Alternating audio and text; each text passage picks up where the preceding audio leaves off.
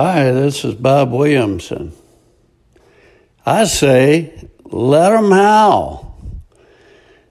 Democrats are howling at the moon over the election vote counting being challenged in courts. I say, let them howl. Fewer than a couple hundred thousand votes seem to be the so called mandate that Biden ended up with in states that determine the election in light of reported obvious manipulation of votes in many of those swing states, it seems entirely reasonable that recounts are in order. I remember the Al Gore results being challenged, and who could forget Hillary claiming for four years that she won the election? So why can't Trump get his day in court?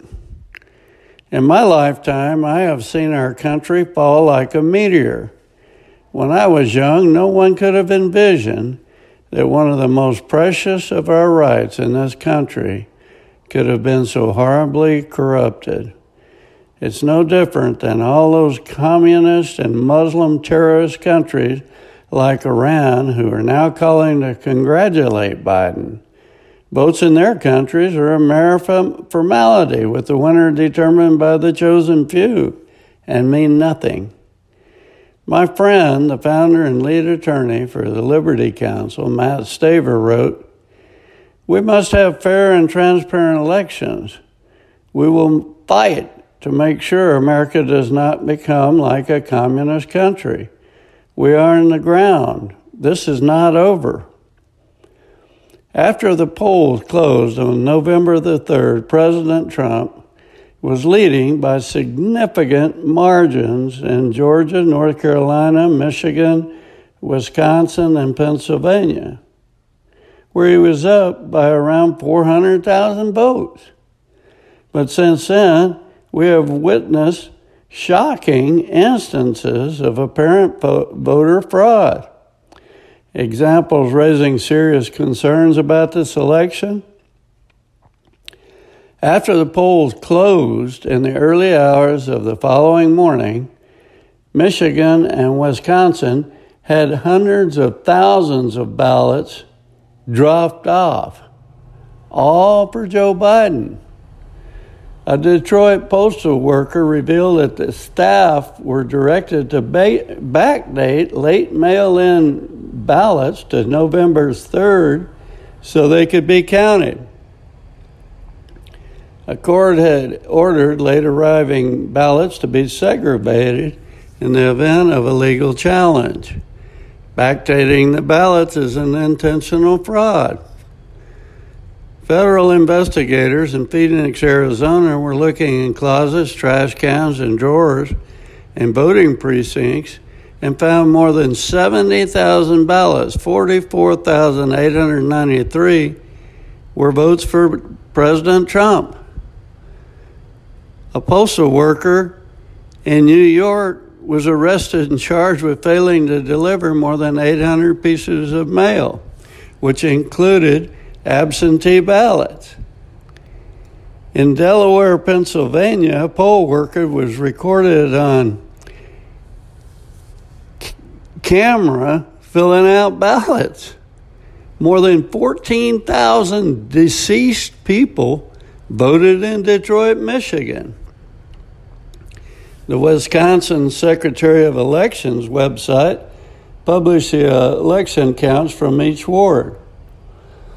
Seven Milwaukee voting wards reported more votes than registered voters, with one ward reporting 202% more votes than registered voters.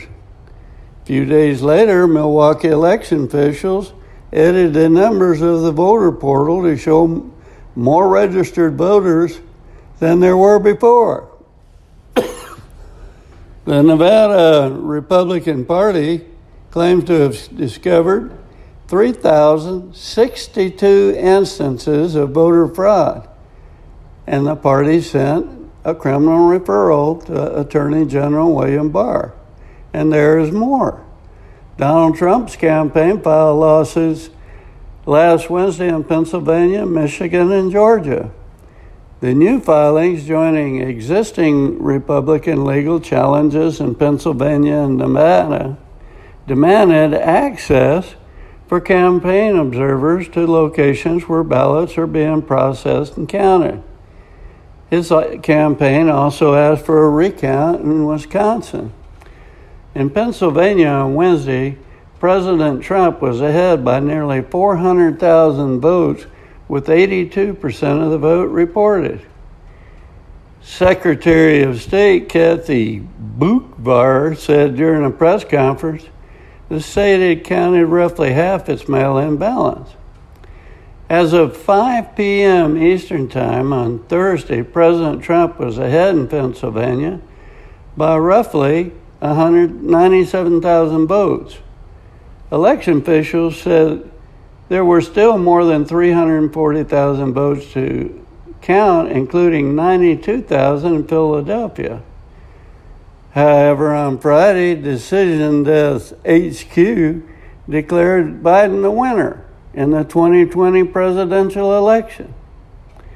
Thursday morning, a Pennsylvania appellate court granted the Trump campaign the right to observe ballot counters in Philadelphia after they were blocked by a barricade and security officers from entering the room where ballots were being, ballots were being tallied. Eight city attorneys are fighting to block the order. The order allowed the president's campaign to immediately begin watching election workers count votes from six, week, six feet away. But the Philadelphia officials refused to obey the court order. The Trump campaign then filed a federal lawsuit seeking immediate injunctive relief to stop the counting of ballots. Liberty Counsel was involved in five weeks of nonstop litigation regarding the 2000 election, and that dispute had to be resolved at the U.S. Supreme Court. The 2020 election process will also end up at the High Court it's far from over. We will fight for the Amer- Mat Staver said, we will fight for the American people to ensure we have a fair and transparent election process. A fair election process is the heart of a free country. What we are witnessing only happens in communist or repressive regimes. We must not allow this fraud to happen in America. We're fighting for our churches to be free and for all of America to be free. The Lord has prepared us well for these battles. He's given us extensive experience in fighting for election integrity in the contested election of 2000. He has given us access to key government leaders. He has given us the skills, knowledge, and opportunity to uphold our God given, unalienable rights and we will fight these legal battles to the very end to preserve our legacies as Americans. I say, you go, boy. More needed, like Mat Staver and the Liberty Counsel. The one thing we need more than anything is for Christians to pray. Franklin Graham echoed Mat. The election isn't over, evangelist Franklin Graham says. This is going to have to go to the courts. Graham asked people to continue to pray for President Donald J. Trump, Vice President Mike Pence, and the outcome of the election. So much hangs in the balance for our nation, he says. My prayers is that we will have four more years of leadership that defends religious freedom, supports law and order, and is the most pro life administration ever. This is not the time to give up or stop asking for God's help and mercy on this country. I hope that followers of the Jesus Christ, Lord Jesus Christ, will join me in praying.